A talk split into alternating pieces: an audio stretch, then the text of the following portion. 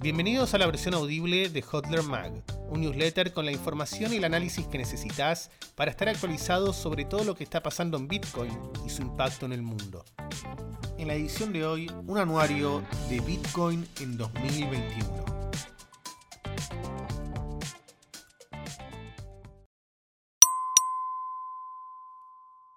Hotler Mag 9, anuario, Bitcoin en 2021.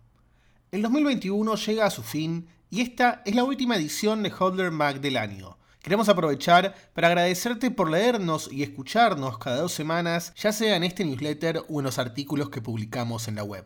Hodler Mag existió apenas durante el último cuarto del año, pero lo cerramos de forma positiva. Más de 4.000 suscriptores reciben el newsletter cada dos semanas, más de 10.000 lecturas en la web, 1.200 seguidores en Twitter y muchos proyectos para el 2022 seguir generando contenido de calidad. En esta edición de Holder Mag vamos a compartir con vos algunos de los hitos más importantes de este 2021 en Bitcoin. Resumirlo en una edición que no lleve más de 15 minutos de lectura es complicado, pero haremos un intento por destacar lo más importante que ocurrió en estos últimos 365 días. Saludos y feliz año. Tim Hodler. Adopción gubernamental. El Salvador. Durante la última Bitcoin Conference llevada a cabo en junio de este año en Miami, tuvimos el anuncio sorpresa del CEO de Strike, Jack Mallers, donde contó que El Salvador sería el primer país del mundo en hacer de Bitcoin una moneda de curso legal junto al dólar estadounidense. Antes de esto, El Salvador no era un tema de conversación para nadie, y mucho menos aparecía en el radar con alguna relevancia en torno a Bitcoin. Más bien, era conocido por la violencia de las pandillas y su trágica historia, y no por sus avances tecnológicos o startups. Sin embargo, siempre fue un excelente candidato a ser un país bitcoinizado. Por un lado, es un país que tiene el dólar americano como moneda de curso legal, es decir, que su Banco Central no tiene poder sobre la emisión ni las tasas de esta moneda. Segundo, de los 6.5 millones de habitantes, el 70% no tiene una cuenta bancaria y el 22% de su PBI consta de remesas, es decir, dinero que mandan los expatriados que viven en otros países principalmente en Estados Unidos, a sus familiares que se quedaron en El Salvador. La ley se aprobó con rapidez en junio y en septiembre, cuando entró en vigencia, se lanzaron una serie de aplicaciones gubernamentales bajo la marca Chivo para promover la adopción, incluyendo una wallet, una terminal de punto de ventas para comercios y más de 200 cajeros automáticos distribuidos en la capital y otros puntos del país. Además, el gobierno incentivó con un bono de 30 dólares en satoshis a que millones de salvadoreños descarguen Chivo y reciban así un subsidio gubernamental. Desde entonces, el Estado salvadoreño también ha estado acumulando Bitcoin, pero la única información disponible es a través de la cuenta de Twitter del presidente Nayib Bukele. Según los tweets del presidente, El Salvador posee 1.391 bitcoins. Tampoco sabemos el criterio o periodo de compra o método de custodia e intermediarios que participan de las operaciones. Mucho para mejorar en materia de transparencia. Finalmente, en noviembre, El Salvador anunció también el lanzamiento de bonos Bitcoin, a través de los que emitirá deuda soberana para comprar Bitcoin con una mitad. La otra mitad sería invertido en infraestructura y en equipos de minería para aprovechar la energía geotérmica que dispone el país.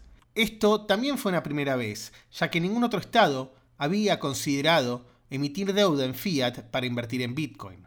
El impacto de esta acción puede desatar un ataque especulativo a gran escala que analizamos en profundidad a principios de este mes. ¿Veremos en 2022 algún otro Estado seguir los pasos de El Salvador? Una vez que el primer país adopta el patrón Bitcoin, cambian algunos de los incentivos de adoptarlo ya no está la novedad y el impacto de ser el first mover. Ese lugar es del país centroamericano. Los países candidatos a adoptar una estrategia Bitcoin observan con atención cómo se desarrolla la situación salvadoreña antes de tomar cualquier decisión. El eventual éxito de Bitcoin en El Salvador, sin embargo, abre un nuevo escenario de posibilidades, en el cual se activa la teoría de juegos en torno a la adopción de Bitcoin a nivel político. La implementación en El Salvador recién comienza, y durante el próximo año seguiremos viendo su evolución en cuanto a su aceptación como forma de pago, el rumbo de los bonos Bitcoin y los avances en la Bitcoin City. Como deuda, mayor transparencia del gobierno frente a las compras de Bitcoin. La red Lightning. Esta tecnología de segunda capa, analizada más en profundidad en nuestra primera edición, fue fundamental para la adopción de Bitcoin en El Salvador. Sus grandes fortalezas son principalmente tres. 1. Permite realizar transacciones de manera instantánea sin tener que esperar 10 minutos que demora un bloque en minarse en la capa 1. 2. El costo de hacerlas es casi nulo, a diferencia de la capa 1, donde el mismo dependerá de la demanda del momento.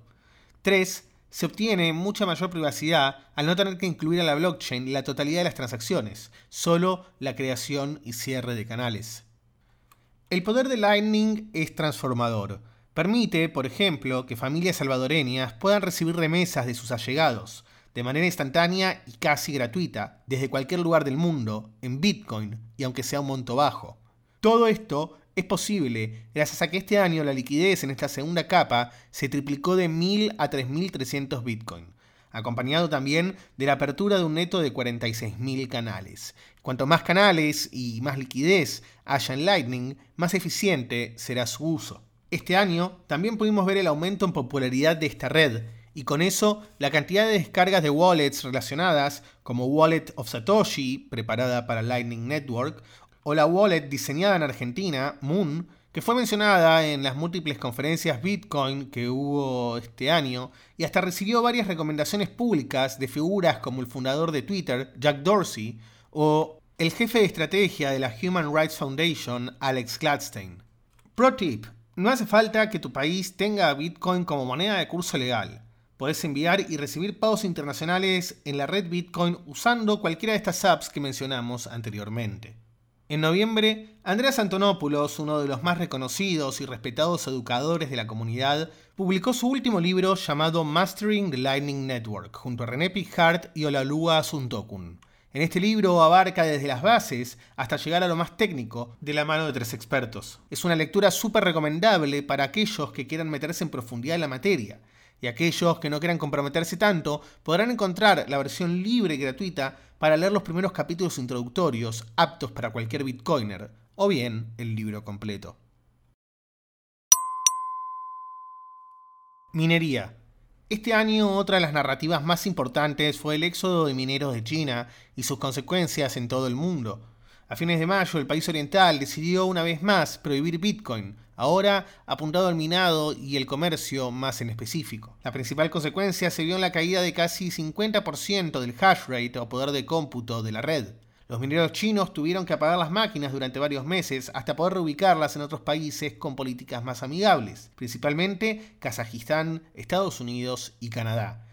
Esta migración significó un gran riesgo para estas empresas y para afrontar estos costos inciertos de reubicación se vieron forzados a vender grandes cantidades de Bitcoin que no necesariamente tenían planeado vender entonces. Otra consecuencia fue el ascenso de Estados Unidos como el país donde más se concentra el hash rate de la red, con un 35% del poder de cómputo, aunque hay que aclarar que no todos los mineros pueden ser ubicados geográficamente. Adicionalmente, varias empresas de servicios de alojamiento de equipos de minería crecieron en popularidad, acercando la posibilidad de acceder a comprar mineros y alquilar un espacio físico para minar sin la necesidad de tener que configurar los equipos de forma casera o tener que tener acceso a energía a buenos costos. La minería también estuvo este año en el ojo de la tormenta y afloraron las recicladas críticas por el impacto ambiental de la prueba de trabajo o proof of work, el algoritmo que usa Bitcoin para que escribir en la blockchain implique una inversión en equipos especializados de minería y energía eléctrica. De esta manera, alinea incentivos entre usuarios de la red y mineros y hace ineficiente los ataques maliciosos. Esta prueba de trabajo consume cada vez más energía a medida que la red tiene más poder de cómputo que la respalde. Este tema suele despertar protestas entre ambientalistas y otras personalidades, incluyendo el CEO de Tesla, Elon Musk. Como respuesta a los ataques contra el uso de energía por parte de Bitcoin, Michael Saylor, CEO de MicroStrategy, fundó el Bitcoin Mining Council o Consejo de Minería de Bitcoin con el fin de promover la transparencia en el uso energético y acelerar las iniciativas de sustentabilidad en todo el mundo.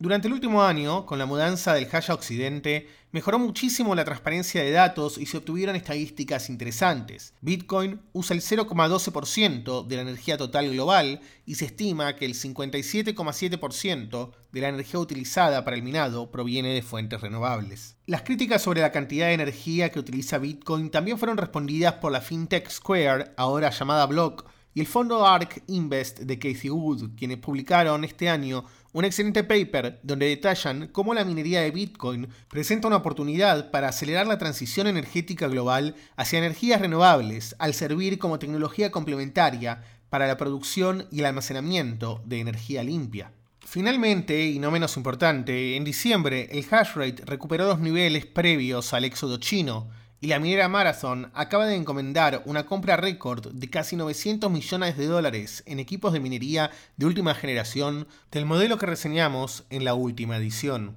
Cada vez estoy más convencido que Bitcoin necesita mejores críticos, porque en la mayoría de los que lo atacaron en los últimos años simplemente están desinformados. Adopción institucional.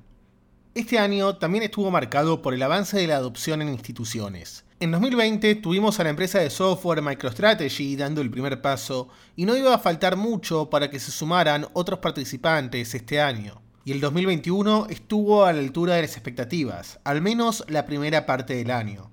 Tesla la sexta empresa cotizante más grande del mundo, anunció en febrero que había comprado 1.500 millones de dólares en Bitcoin y que lo aceptaría como método de pago. Aún siendo de las más grandes del mundo, su stack de 43.000 Bitcoin no le llega a los talones al de Michael Saylor de MicroStrategy, que actualmente acumula 122.500 Bitcoin. En mayo, dos empresas líderes en tecnología de origen argentino, como Mercado Libre y Globant, declararon en sus balances cerca de 160 Bitcoin en total. Bitcoin se siguió colando en el sistema financiero tradicional con la salida a la bolsa de Coinbase, el exchange más grande de Estados Unidos. En el mes de abril, Coinbase fue la séptima salida a la bolsa más grande de la historia del mercado de Estados Unidos. También Coinbase recién este año anunció que Bitcoin forma parte de su tesoro corporativo, algo tardío para una empresa supuestamente pionera en el espacio. Bitcoin también comenzó a cotizar en la bolsa americana.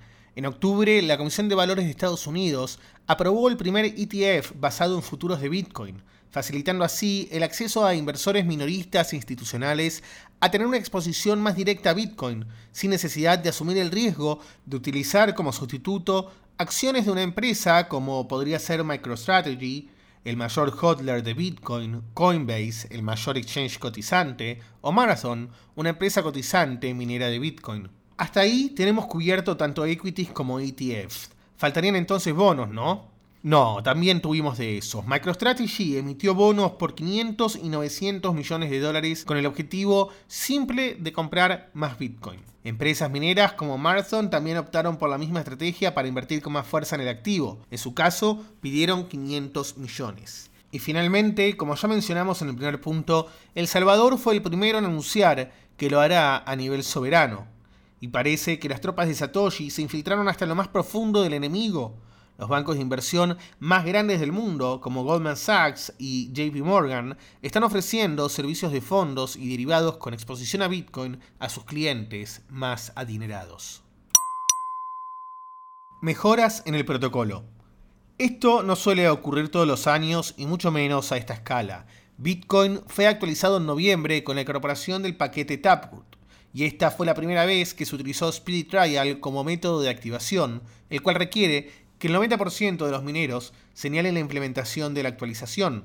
Una vez que esa gran mayoría de mineros dio voluntariamente el OK, se inicia la cuenta regresiva hasta su activación, que terminó ocurriendo el 13 de noviembre de este año. La mejora consistió en tres BIPs o propuestas de mejoras de Bitcoin por sus siglas en inglés, explicadas al detalle en la sexta edición y resumidas brevemente a continuación. Por un lado, las firmas Schnorr del BIP 340 que cambian la criptografía central de Bitcoin para permitir la agregación de claves y firmas, haciendo que las transacciones de múltiples firmas parezcan transacciones regulares. Taproot del BIP 341 se basa en Schnorr para crear un tipo de transacción SegWit actualizado con instrucciones de gasto basadas en Taproot, firmas de Schnorr y Mast. Esto permite que las condiciones de gasto sean más complejas y que se revele públicamente en la cadena menos información sobre esas condiciones de gasto. Y TypeScript Bit 342 habilita una versión mejorada del lenguaje de secuencias de comandos de Bitcoin para integrar las nuevas condiciones de gasto disponibles por Taproot y facilitar la realización de futuras actualizaciones de red. TypeScript no solo integra nuevas tecnologías en Bitcoin, sino que también mejora la privacidad y la eficiencia de las funciones existentes, como Segwit y Lightning Network. Ahora quedan wallets, procesadores de pagos, exchange y otras empresas del ecosistema adaptar sus sistemas para soportar el uso de direcciones Taproot que empiezan BC1P. Tras una actualización sin ningún conflicto serio, los desarrolladores de Bitcoin, mientras tanto, se preparan para comenzar a explorar cuál será la próxima actualización que cuente con el consenso necesario para ser incorporada en el protocolo. En conclusión, 1. Tanto la adopción gubernamental como institucional de este año fueron como nunca antes. Esperamos una profundización del modelo salvadoreño con mayor transparencia y más emisión de deuda en empresas para acumular más Bitcoin. 2. La red Lightning fue una de las protagonistas del año y su uso fue más convencional que en cualquier otro. Esperamos un mayor desarrollo de esta red y el crecimiento de otras soluciones de segunda capa y sidechains. 3. Taproot fue la mayor mejora que ha tenido Bitcoin en años y recién ocurrió en noviembre. Esperamos ver adopción de la misma a nivel exchange, wallets y usuarios para poder aprovechar al máximo su potencial. Después de un año tan bueno, no me queda otra cosa que agradecerle a ustedes, los hodlers. Gracias a ustedes por un año lleno de apoyo en Twitter y por dejarnos aportar con nuestro granito de arena una manera diferente y compacta de compartir la información para hacer su tarea un poquito más fácil, hodlear con convicción. Gracias por compartir estos artículos con sus seres queridos y mostrarles cómo Bitcoin puede ayudar a mejorar sus vidas. Esperamos que sigan con nosotros en 2022 porque siempre que esté Bitcoin vamos a estar los verdaderos hodlers. Keep stacking. Gracias por haber escuchado la versión audible de Hodler Mag. Esta edición fue redactada por Hodler Tom. Mi nombre es Adam Dub y esperamos haber estado a la altura de tus expectativas. Te invitamos a seguirnos en hodlermag.com, porque jodear informado es más fácil.